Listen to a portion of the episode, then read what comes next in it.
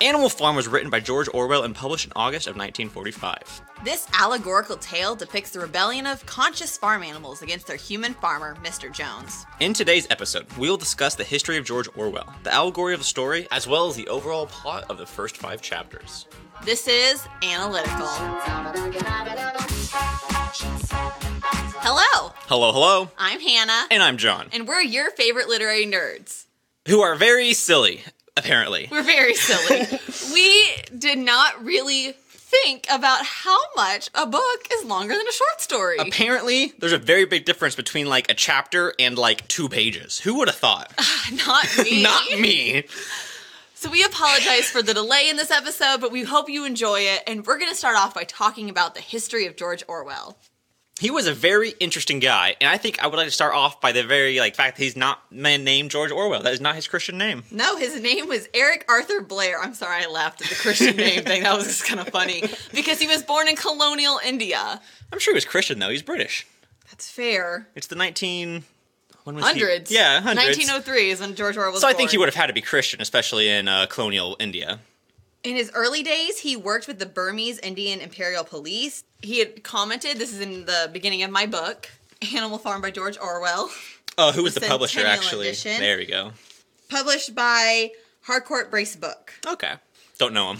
No, I don't either. but in the beginning of my book, it says he commented, in order to hate imperialism, you have to be a part of it. And so I think it really leads into who Orwell is as a person. I think you're right. I actually did a report on Orwell in high school, and I that was kind of the feel I got as well. Was he saw these people suffer and struggle, and he wanted to be a proponent of change. I think you kind of are going to get into this right after this. Is that they didn't really accept him as that? No, he was a very outspoken socialist, which this book kind of talks about, but he didn't like the socialism of the USSR. Mm-hmm.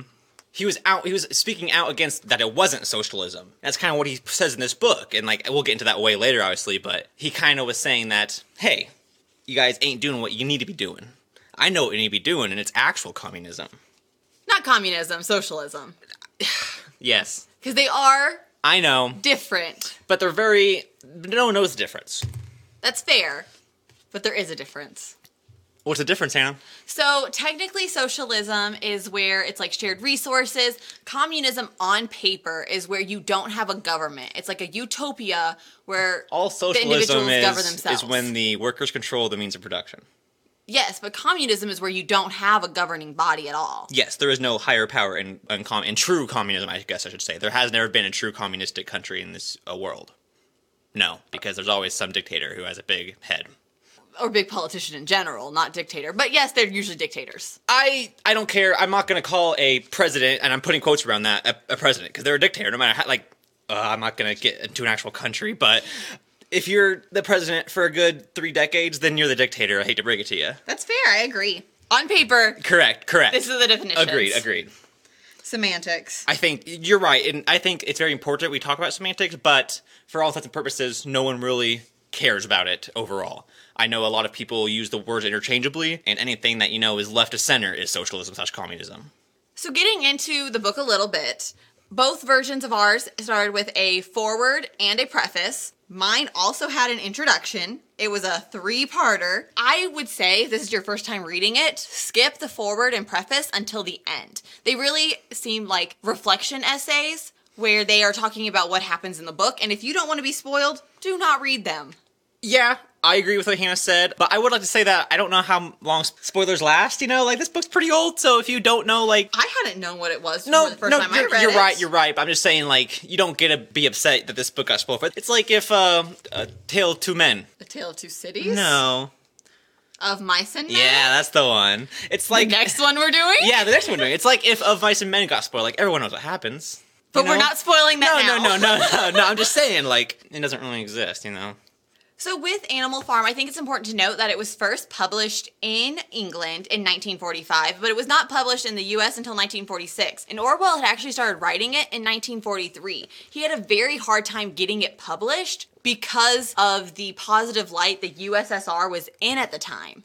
I don't necessarily know if it's positive light, but I think it was a necessity that everyone be nice to the USSR for their help in this war effort because the USSR was a tremendous assistance. I mean, not assistance; they did most of the work in World War One and Two, and took most of the brunt of the forces. Like they had huge loss stuff World War One. I. I know something like I'm not going to name a number, but a huge percentage of adults of adult men in Russia, I mean not Russia, USSR just disappeared, died. They suffered the worst losses of any country that fought against the like of any like allied country. I think it's also important to note that the book so clearly vilifies Stalin, which gets into the allegory a lot, but that's also why it was so hard to publish. Stalin had held the line against the Germans, and this is coming from the forward of our book, and so they didn't want to go against him after the Second World War. And I mean, I don't blame them at all. The USSR was absolutely integral in winning the war. And not only that, they also had proven that they could take down one of the strongest armies that the Nazi army was at the time. And so no one wanted to make him upset where maybe he would go after them next. Yeah, exactly. And this book definitely, I think, would have made him upset. I don't know if it ever did. I am actually not sure that much into it, but it definitely seemed like it. I guess I don't know that much about Stalin. I know a bit about Stalin, about like what he did, but I don't know much else.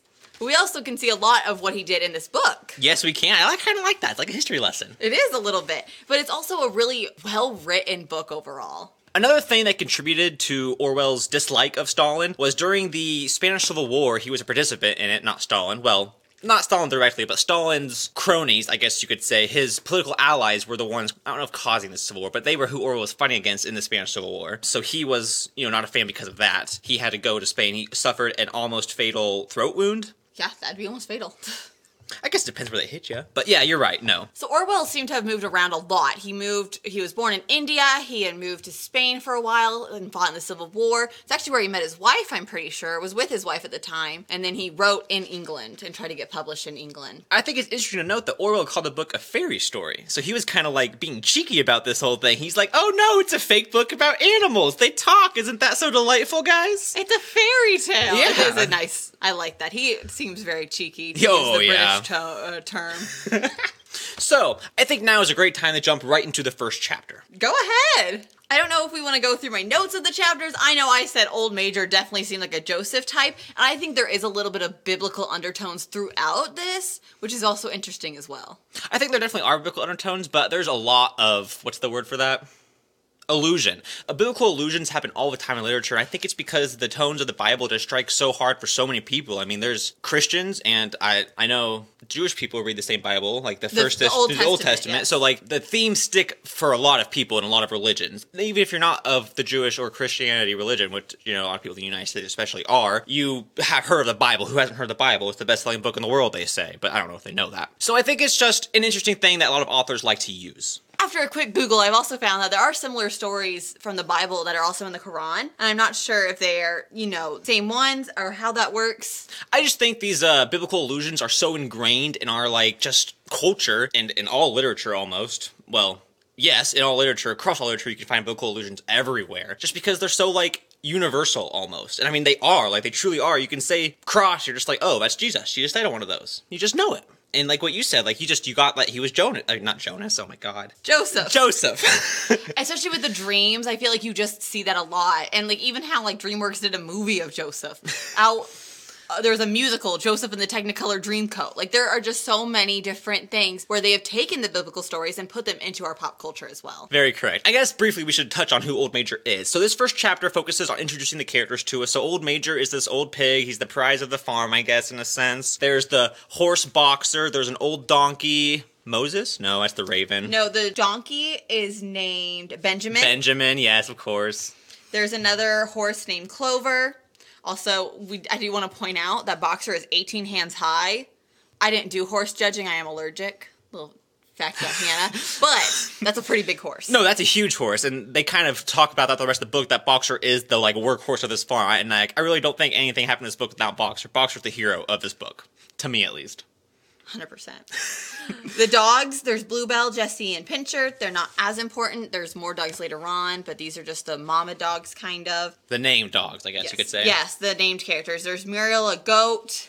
And I said they're a lot more creative at naming animals than we ever were with ours.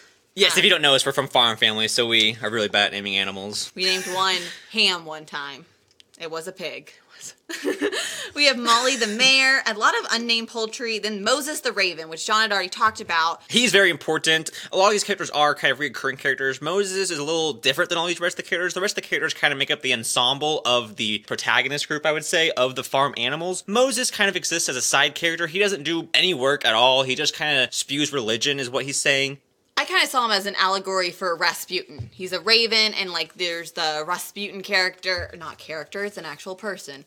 Sorry, I'm thinking of the movie the Anastasia. Rasputin, like myth, you know, like he he definitely becomes a character in our like iconology. Like ah, that's not a word. He I def- like that word, iconology. He definitely has become a character in our like. Pop culture. Yes, that's the word I was going to use, but I burped. Thank you, Hannah. He definitely has, just with like the song, Yeah, the, the song especially. and then just the movie Anastasia as well, which kind of retells this from a different point of view. So I guess briefly, allegory is a word we're throwing around like we should know what it is, and I think we should because we're reading the book, but you guys probably don't because it's kind of a weird word. An allegory is a type of story which retells a historical story, but from a fictional kind of point of view, I guess you would say they kind of just smack these characters onto these like fictional things, like oh hey, like it's a fairy story, quote unquote, but it's like oh, like everyone reading it would have absolutely understood that oh, all these characters are a little more than they seem. Like this old pig guy is kind of talking about communism a little too much, you know, like like a certain communist we might know and love, Lenin slash Marx. Marx. Yes, especially when you use the words comrade. Yes. That is so ingrained in communist culture to mm-hmm. call someone comrade. I would say communist like discourse is a better way to put it. Okay. Just a better word to use. Okay. I just think it's really interesting to see how they comrades and how instantly in this story too, you already have an antagonist, which is man. Same. LOL. but I do think it is interesting to note how instantly there is someone you are against and how clearly you see that throughout the story as well with this allegorical tale. You always have an enemy, which I think in any government or any society, we always have an enemy. It's a very, very, very, I don't use that word lightly. I'm saying that three times, guys. Very effective unifying technique. You want to have a common enemy. If you unite people against a common enemy, those people have a reason to band together. They have a reason to be unified. It creates community. It definitely does. And I think that's what you see a lot with like after the Great Depression with World War II is what took us out of it because we all were unified against a common enemy. You Mm-hmm. see people come together after tragedies. And so to have a common threat, a common dislike, it really just binds you and bonds you. It really does. So, we are introduced to these characters and all their names as they're entering into this barn, as they have been called here by this old pig, old Major. That he's very respected, so they trust him, which I thought was kind of interesting. They're just like, hey, yo, this old pig guy says he had dreams, so let's go listen to that. That sounds interesting as heck. They did it in the Bible with Joseph. It really it makes sense. Well, it's like some random guy's like, oh, I had a dream. You're just like, yeah, let's hear his crazy ass dream. Crazy mean- ack dream. I love hearing people's dreams. I do too, but I like to like go analyze them. Dreams are great. but yes, so then we get into his tale and how all men are enemies and all beasts are comrades. Whatever goes upon two legs is an enemy, four legs and wings is a friend. Do not come to resemble man. And I think it's important to really point this out because it does such good foreshadowing for the rest of the It story. It really does. The foreshadowing is amazing throughout the story. It talks about we will not be in a house, we will not be in a bed, we will not wear clothes, drink alcohol, smoke tobacco, use money, trade. We will not kill each other. We are brothers and we are equal. And I think that is a very strong thought in socialism and communism, whichever Mm-hmm. term you want to use, that it is a very strong thought that we are brothers, we are equal, we are for each other. And then it gets morphed because someone has to be in charge and they Yep. think they are better. And it always is someone coming from a higher position of power and i don't know if they like rise to that power with this intent in mind or if the power along the way like twists some i don't know what we're supposed to get i think in this book we're supposed to get that the main enemy is like always been bad because of The inherent power struggle. yes exactly I agree. That's a really good thought. Mm-hmm. Then we get into this great song, Beast of England, which is a stirring tune, something between Clementine and La Cucaracha. so of course these uh animals communist animals animalism animals i should say now that's the word not communism animalism or socialism it's animalism They also have their own like song for it. They have their own war cry for it, which is a really important thing too. they're very serious about this it's kind of they're creating a culture around this They definitely are. I'm just contemplating if I should sing again. i think you definitely should just the first verse So we're doing it to the tune of La Cucaracha. Beast of England, beast of Ireland, beast of every land and clime. Hearken to my joyful tidings of the golden future time.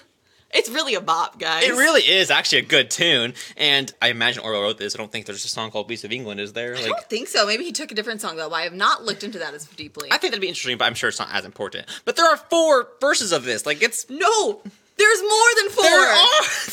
this guy did very well. There's seven, seven stanzas. Seven stanzas of a song. He wrote his own poem for this. Which I mean, the last one is the first one repeated, but it's a lot. It's a lot. I'm just, you know, it's not like that impressive, but it's just like That's a long song. it takes a lot to do. Yeah. I'm proud of him. Good job, Orwell. He didn't need my like thumbs up, but he got it. So at the end of this chapter, they're really excited. They're singing this song. They are ready to go. Old Major does say he doesn't know when the time's coming, but be ready when it does. Mm-hmm. And now we move on to chapter two. We start off chapter two with Old Major dying peacefully in his sleep. Three nights after he gave his speech. Which I think is really interesting too, because in the first chapter, we didn't really touch on this a lot, but he talked about the horrible ways these animals are killed. How they're slaughtered for meat, how they're drowned in rivers. They don't really have good deaths. But Old Major did. And I think this kind of shows you that these pigs are already a little bit above. Mm-hmm. How he was buried, he had a peaceful death in his sleep. And I think it's important to know for the rest of the time. Well, even just how all the other animals are so respectful to all the pigs, and like especially Old Major, but even the other pigs later on, like it just it does show that the pigs are special right off the bat. And it's very important to note as well that Orwell calls the pigs the cleverest animals so many times throughout this text. I should have counted. Yeah, It would be over 10 at least. it would be. He does use the word a lot. Clever for the pigs every time, which I think is an interesting choice of words. Oh yeah, Yes, it means smart, but whenever you think it, I always think of like, oh, clever girl from Jurassic Park. like conniving. Yeah, it's, Yes. it's not like if it was smart, it would have been intelligent. Yes. Intelligent pigs, not clever pig. That's a very, very. I, I use the word very too much. That's my new like, Hannah. It's a very. It's a deliberate word choice, obviously, but I think the way he meant it was deliberate. And this is when they go to animalism. Yeah, so this is when the teachings of animalism start to become more concrete. The pigs kind of devise this whole commandment system. They teach the other animals the alphabet so they can read and write. They kind of are doing this whole like teaching thing, like school, but on the farm. So that's cool, I guess. The animals are learning. They're smart. I think it's also important to note that at the beginning of the chapter, when they talk about animalism and what's going to happen and after the rebellion, we have one character, Molly, who asks, Will I still be allowed to wear ribbons? Will we have sugar after the rebellion? And they are very realistic about this, where they're not going to have sugar because they can't make sugar. They're only going to have what they farm and use. They're not going to be trading, they're not going to be buying things. They're only using what they have, which I really like how realistic it is.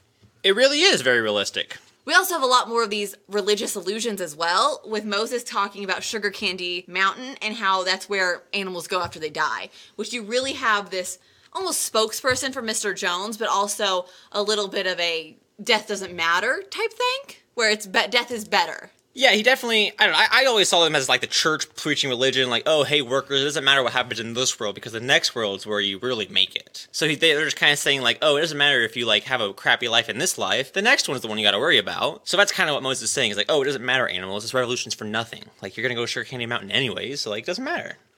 And this is where we also see a lot more of that allegory come through. We see Mr. Jones, which is an allegory for the Tsar Nicholas, already start to go down, where he is drinking, he's ha- more lazier, his servants are turning on him, where you see the animals aren't being fed. There's just there's a lot of discontent. Mm-hmm.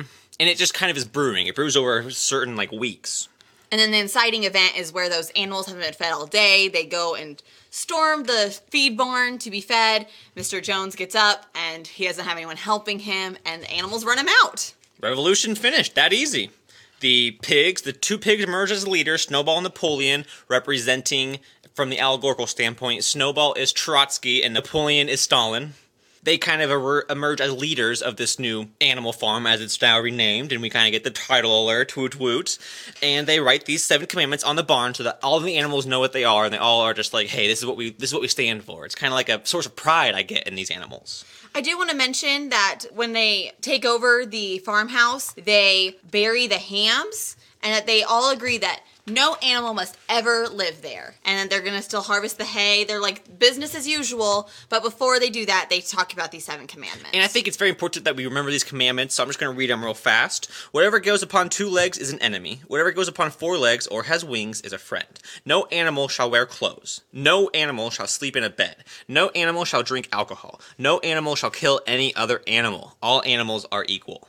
And these are really important to know as we go through the rest of the Yeah, chapters. this definitely goes into the foreshadowing thing we talked about earlier. Like all of this book connects. I mean, it's only ten chapters, so it's really easy to make it connect, but it really connects well. And I think that it just speaks really well to Orwell's writing as well. Yes, for sure. He's a fantastic writer. Also, with the Seven Commandments thing, we get out another allusion to the Bible.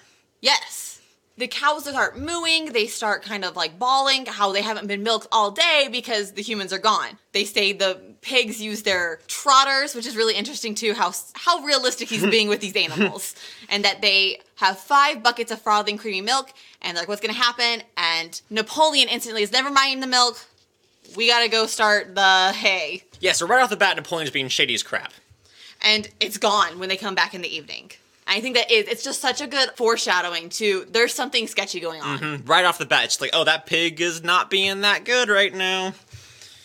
And so we move on to chapter three. They have a successful harvest, and we find out that these pigs aren't actually working. They are just supervising everything. And I did make a comment in my notes that as the oldest, I always said I'd supervise, which you'd supervise cleaning, which is just like, oh, I'm a natural for leadership choice. So, you know, we don't have to do something. If you're supervising, you're not actually doing the work at all. Correct, and this also continues that theme we're seeing of the pigs being held in higher regard than the rest of the animals. Which will continue throughout. Oh yes, it's very blatant, but it just it kind of starts small, like oh, like they're just more clever, and then oh, like they just supervise, but they're still out there with them, and then it's like ah, like we'll see. And it does talk about again everyone helps, but not the pigs. That they are better at harvesting this hay because they're more familiar with the fields. I think that's such a good thing to notice too. It really is. It really draws upon like what you're saying earlier, that realism. Like Orwell really made us try to believe that these animals were doing it. The only unrealistic thing in this whole book is that they talk. That's it. The only thing I can't get behind this book is they talk. You know, besides that, it's all makes sense to me. It's all like, yeah, these animals are doing it. It does make sense that animals would like be the best at haying a field, you know? It does. And I do like we see a lot of boxers kind of mantra of I will work harder. They talk about there's no stealing, grumbling, or jealousy, which again is foreshadowing. And I think this now is a good time to remark that Boxer's allegorical like counterpart is the working class. He is the workers who are at the heart and the blood of like any socialism mu- movement. It's all at the heart of the workers. That's why you see a lot of socialist parties have names like the Workers' Party of whatever. Or if, you, if it's Spanish, I see a lot of them in Spanish because I study Spanish. It's Trabajador. See that all the time. So if you see a T in a political party, they're probably like communist or something. Interesting. I really mm-hmm. like that. I also think it's important to note Molly's allegorical counterpart. I see it kind of like the rich class, the billionaires, where if everyone doesn't want change, should we still change? Because Molly did not want this. Yes, definitely. Molly's the one that asked if they were still going to get sugar. She still wants the finer things she's used to from her old life, but all the other animals are like, no, like that is a sign of my slavery. That's a sign of our bondage. Like we don't want these ribbons in our hair, but Molly does. Molly likes feeling pretty. There's nothing wrong with that, but it it just kind of shows that Molly is at a disconnect with the other animals on Animal Farm. And then I want to go into a little bit more with Benjamin's character. He stays the same. He doesn't have opinion. He says donkeys live for a long time. And he's also the oldest animal on the farm. Which I think is interesting to know. It's like, wow, is he saying he's seen th- like this happen before? I don't think it's very cryptic. I think it's very clear that he's saying things aren't going to stay the same. You might think this is a rebellion, but we'll see what happens at the end. He yeah, he's very untrusting of what's going on around him. Very skeptical, I think. Very skeptical. And then we see again, there's a lot that goes on in this chapter. It is a yeah. we see that there's like a ceremony every Sunday, which kind of seems a little bit like imposed religion. it's more of a ceremony thing, and you kind of see that a lot with socialistic countries. He's kind of playing on the whole like thing you see with a lot of ceremony. You know, they have a lot of medals. They like give themselves all these titles. It's what they do. And then we see that Napoleon and Snowball are always disagreeing, but they're the only ones talking. I saw this as kind of a metaphor for a two party system.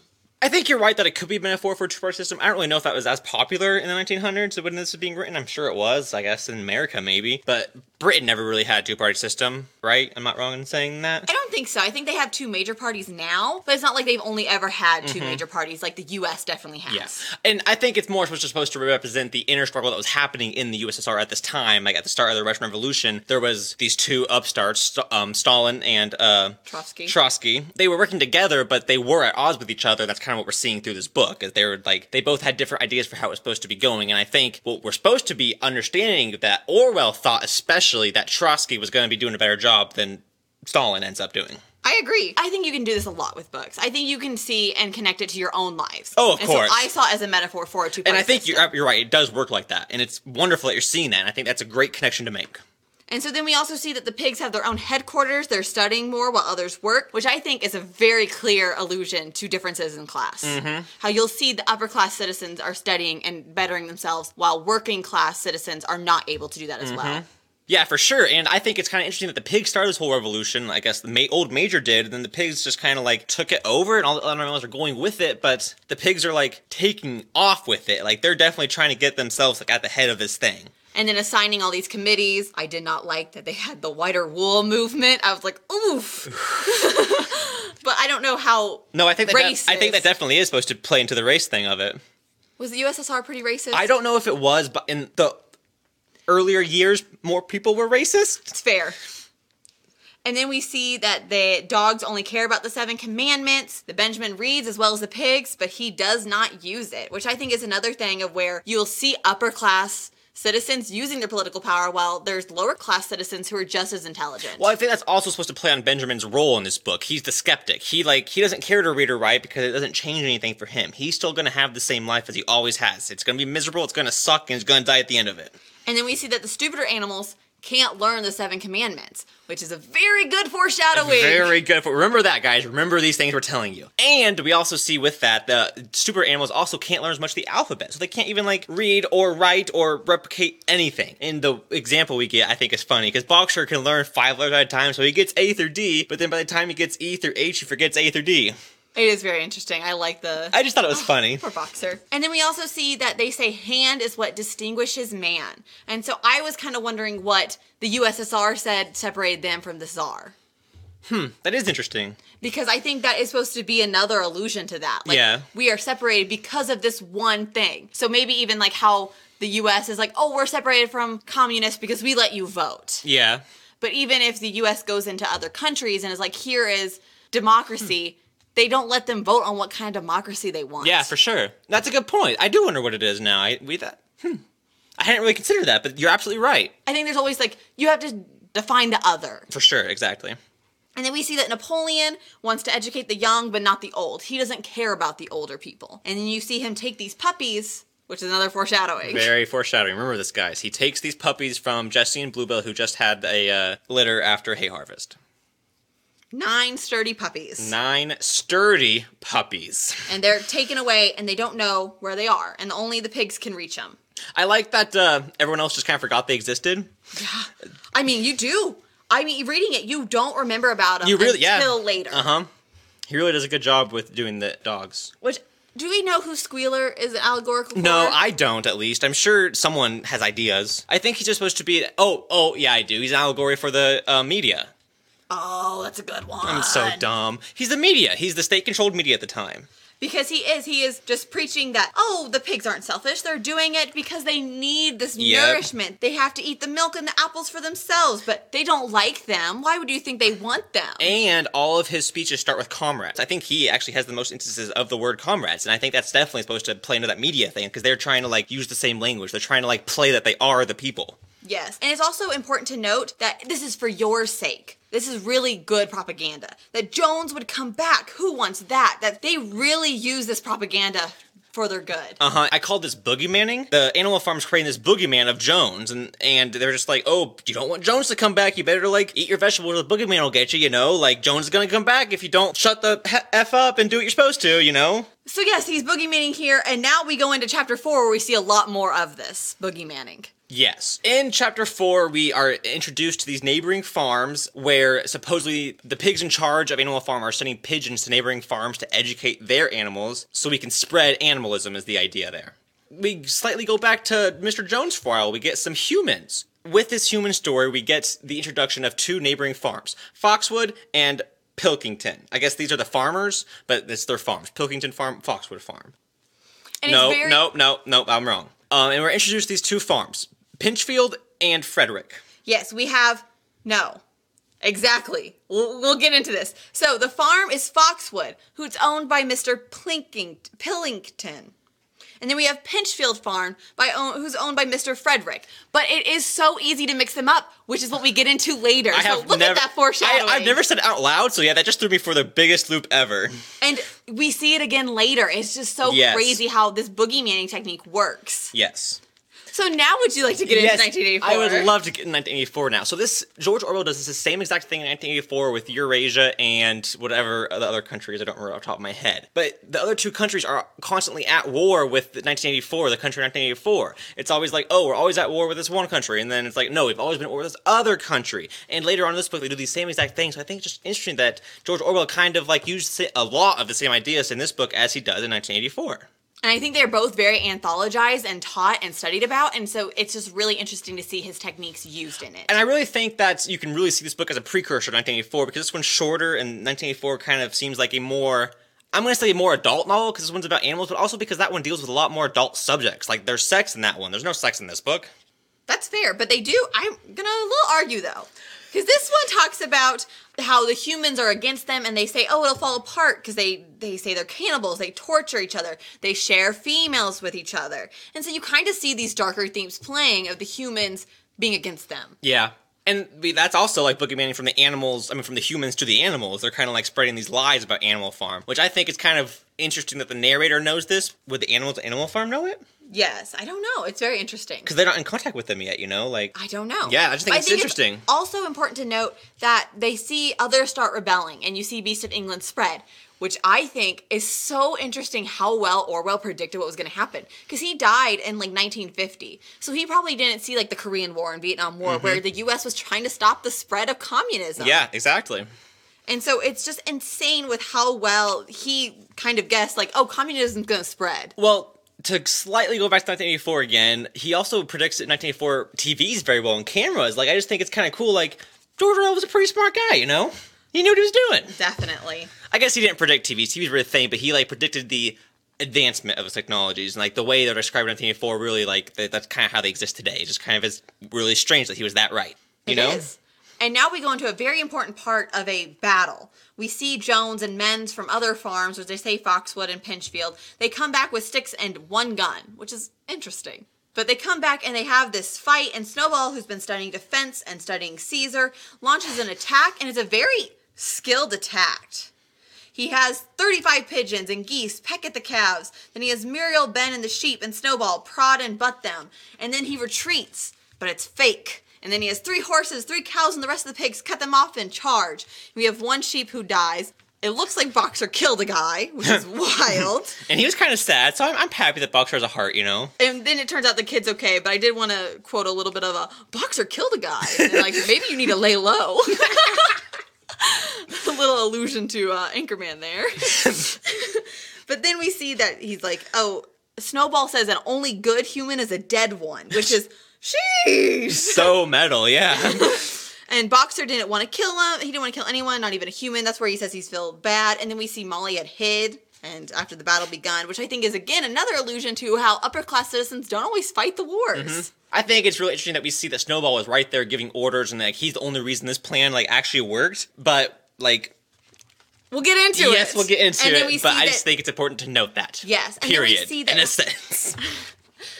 so we see how you said earlier how they award themselves different medals. So you see the animal hero first class, and I think how you said earlier they assign themselves titles in these socialist classes or socialist societies that they already are doing this. And I, I think this just really plays into the ceremony of like these things. It kind of makes them. I don't know if it makes them feel more legitimate, but I think it kind of does. It kind of gives more legitimacy to their like whole plight. If they're like, no, no, no, we're real. We have ceremonies every Sunday, guys. We fire that cannon every like holiday. You know, like we do stuff like everyone else does. We're civilized. We have leaders. You know. and they keep the gun from the supply of cartridges in the farmhouse and they shoot it twice a year on October the 12th, the anniversary of the Battle of Cowshed, and once on Midsummer Day, the anniversary of the rebellion. So we already see these new holidays coming about. Yes, exactly. And I, I really think it is born in that innate, like trying to give legitimacy to themselves. Yes. And then we go into chapter five. Right in the chapter five. Love it. And then we have Molly has stopped working and she's keeps taking things, but she's not working. And so we again see these differences between the class come about. And then you see that Pilkington from Foxwood has been with Molly and she denies it. And it's just a very interesting thing about how she hides this sugar and she doesn't want she wants to be taken care of. Mm-hmm. She still is holding on to her old life. Yes. And so then she leaves. We see Molly leave. And I think I don't know a lot about the upper class citizens of the USSR at the time this was written, but I am guessing they probably left to where they could enjoy their upper class lives. I definitely think you're right. If I know anything about rich people, it's that they cut and run at the first sign they get, you know? well, that's hilarious. Ted Cruz, you know? Ah! I'm just saying, like, it happens. oh, I'll cut out my screen. we see again the pigs are more clever. They decide the farm policy, but it's voted on. You always see disputes. And I would call these disputes debates, even. Yes, where you always see them debating and disputing and how Snowball Napoleon, that is, sorry. Snowball will be winning, and then Napoleon has the sheep start yelling, four legs good, two legs bad, and that it will turn the tide. And I think that kind of like shows us that the animals are still really dumb. These sheep are allowed to just bleat everything, and all the other animals are like, "Oh yeah, no, Napoleon's a good point too. He was yelling a lot, you know." And I think that's a good, it's a really mean thing to say, but it's also a good thing to say about how less educated people go with the person who's yelling the loudest. no, I think you're definitely right. It, it is definitely supposed to say that, like, hey, like people are dumb, and they're definitely gonna like the guy that's dumb too. Exactly. Mm-hmm. Oof. Oof. Ooh, we're just gonna leave oof. And so then we see that Snowball wants to build a windmill. He says it'll be able to make electricity so they can do some more things. And then you see Napoleon is against the windmill. He goes and examines the plans and then pees on them. I thought that was hilarious. I also think it's important to note that Napoleon isn't really against the windmill. He just doesn't like the idea because it's his idea. I mean, it's not. It's, it's Snowball's idea. And so Benjamin disagrees. Either way, life is bad. And I think it's a thing too where you see people, I'm going back to the two party system, where you see people are like, well, both parties suck, which is fair. We're screwed either way. But yeah, that's where we're at. exactly. Yeah. And so you can't not have an opinion. No, I think Orwell's definitely speaking out against like skepticism and sitting on the sidelines here. He's like, you have to pick a side. I think because Benjamin isn't displayed in a negative light per se, but he's definitely not given a good treatment. He's not the hero in the story ever. He's just kind of a side character, and he definitely does take some more cowardly paths. So I think Orwell's definitely speaking out against this kind of lifestyle. I accept centrist hate on this like platform. I also think it's important to note that Napoleon wants to build an army, and we see Snowball who wants to go and have more rebellion. And so I do wonder how much Stalin wanted to build his own army and how much Trotsky wanted to go free other nations. I think he definitely did. I think you're absolutely right. That's what we're supposed to be getting. Is that Stalin was kind of like focusing like on his own like self interest. He really wanted to better himself and his country. And Trotsky was like, no, no, no. I believe in this idea we have that old Major gave us. And then we get to the vote, and this is a very important part of the book. We see Snowball about to win the vote for this windmill to be built and to spread more rebellion. And then Napoleon calls his dogs. Which, do you want to talk about this allegory? Yes. So Napoleon whistles, and the nine puppies from earlier are these huge guard dogs, and they come in and run Snowball off, and he is ran out of town. The dogs are the allegorical representation of the secret police, Stalin's secret police force. They were his guards. They were killing his political enemies. They were chasing his political enemies downtown. And the Snowball running away is especially interesting because Trotsky had to run away to Siberia. He was banished to Siberia. He finished his life in Siberia because he was gonna die if he came back to the uh, rest of the USSR. I think it's also interesting to note this another illusion of dogs wag their tails to Napoleon as they did to Mr. Jones. So we already see this kind of dichotomy between Mr. Jones and Napoleon. Yeah. Wow, that was a good word. That was a good word. That's an ACT word right there. Ooh, SAT. don't- SAT. That's an SAT word. And so then we see that Napoleon assumes total control. He has no more Sunday meetings. He's totally changed everything. He has a special committee of pigs. The rules will be passed down. They'll meet for a flag salute, a song, a different song, and he's given orders, no debates. And even Boxer is upset by this, but they're all silenced by these secret police dogs. I mean, these dogs came in and just ran off the previous guy who was fighting this bad leader. That we, I'm now going to call him the evil guy because he is being the evil guy in this book. Yes. And now that we all know it, And then we also see the sheep silence them. So these are like blatant supporters that, oh my gosh, using them as sheep is such a good, so good. It's so good. it really is. This it was perfect. This book is so amazing. It's like, perfect. Okay, sheep. Like it's so good. Sheeple, yeah. Oh, and then I mean, we're just gonna upset some people, but like using pigs too. Uh huh. Like, oh my gosh, it's so good. Like he's literally calling Stalin a pig. Uh huh. It's amazing. And I think it's also important we get a lot more ceremony now. Comrade Napoleon says it, it must be right, is what Boxer says. He like he adds that to his mantra. always right. Napoleon is always right, and Boxer just accepts it. And I think that kind of shows us that the working class was willing to accept whoever was in charge. Yes, and especially with Squealer, the media, which Uh-huh. oh, such a good name, Squealer, makes Napoleon look good. Leadership is hard. He lies about Snowball in the battle. He says Snowball left us, which is just not true. And do you want Jones back? And it's like, do you want the Czar back? Right, so yeah, right back into boogeymaning, you know, like oh, you don't want, and ah, yes, they play it up so well, and then we go and we get more ceremony right after this. Napoleon digs the skull of Old Major out of the ground and places it next to the flagstaff. Yes, and so now you're worshiping Lenin or Marx, like whatever you want to call it. You're literally worshiping animalism or Yes. the idea of it. Uh huh. And so it just completely changes. And so And really, they are worshiping this skull on the meeting day, so it really does play into that like religion idea. Hey guys, it's Hannah and John. Editing time. So we were editing and we realized we had over an hour and a half of raw footage. Which is a lot for an episode, especially for us. So we're gonna cut this off now and we hope you will join us next time as we finish out these last five chapters. Thanks for listening. We hope you enjoyed. Analytical is created, hosted, and produced by Hannah and John Newland. It is edited by John Newland. The artwork was created by Hannah Newland using Logo Maker and is owned by Hannah and John The theme music you're jamming to now was created by John Bartman, and you can check out more of his work at his website, johnbartman.com.